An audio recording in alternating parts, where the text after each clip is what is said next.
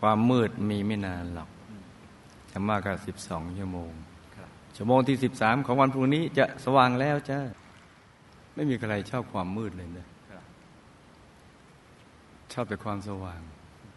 เมื่ออยู่ในความมืด ถ้ามีความหวังว่าวันพรุ่งนี้จะเจอดวงตะวันมันมีกำลังใจนะ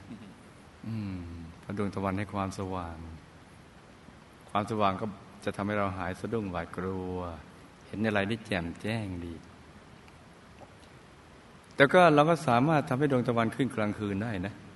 มันมีวิธีการอยู่ ซึ่งถ้าดวงตะวันวันใดขึ้นตอนกลางคืน เราจะมีความสุขกว่าเมื่อเราเห็นดวงตะวันตอนเช้าซะอีกดวงตะวันจะขึ้นในเวลากลางคืนนะแต่เมื่อใจเราหยุดนิ่งภายใน เป็นดวงตะวันภายใน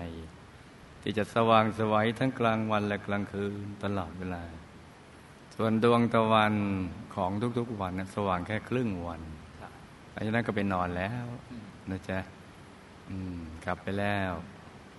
แต่ว่าดวงตะวันภายในจะสว่างทั้งวันทั้งคืนเมื่อใจเราหยุดนิ่งอยู่ภายใน